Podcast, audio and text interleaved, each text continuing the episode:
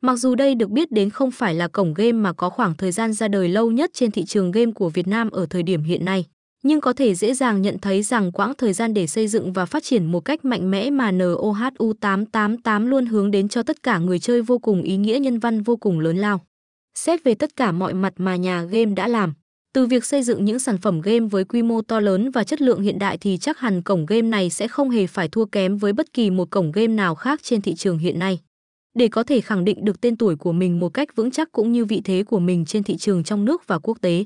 thì ở thời điểm lúc bấy giờ, cổng game đã phải tốn không biết bao nhiêu thời gian cũng như công sức của mình để có thể hoàn thiện nó hơn nữa qua từng ngày, để đạt được một phiên bản tốt nhất gửi gắm đến người chơi.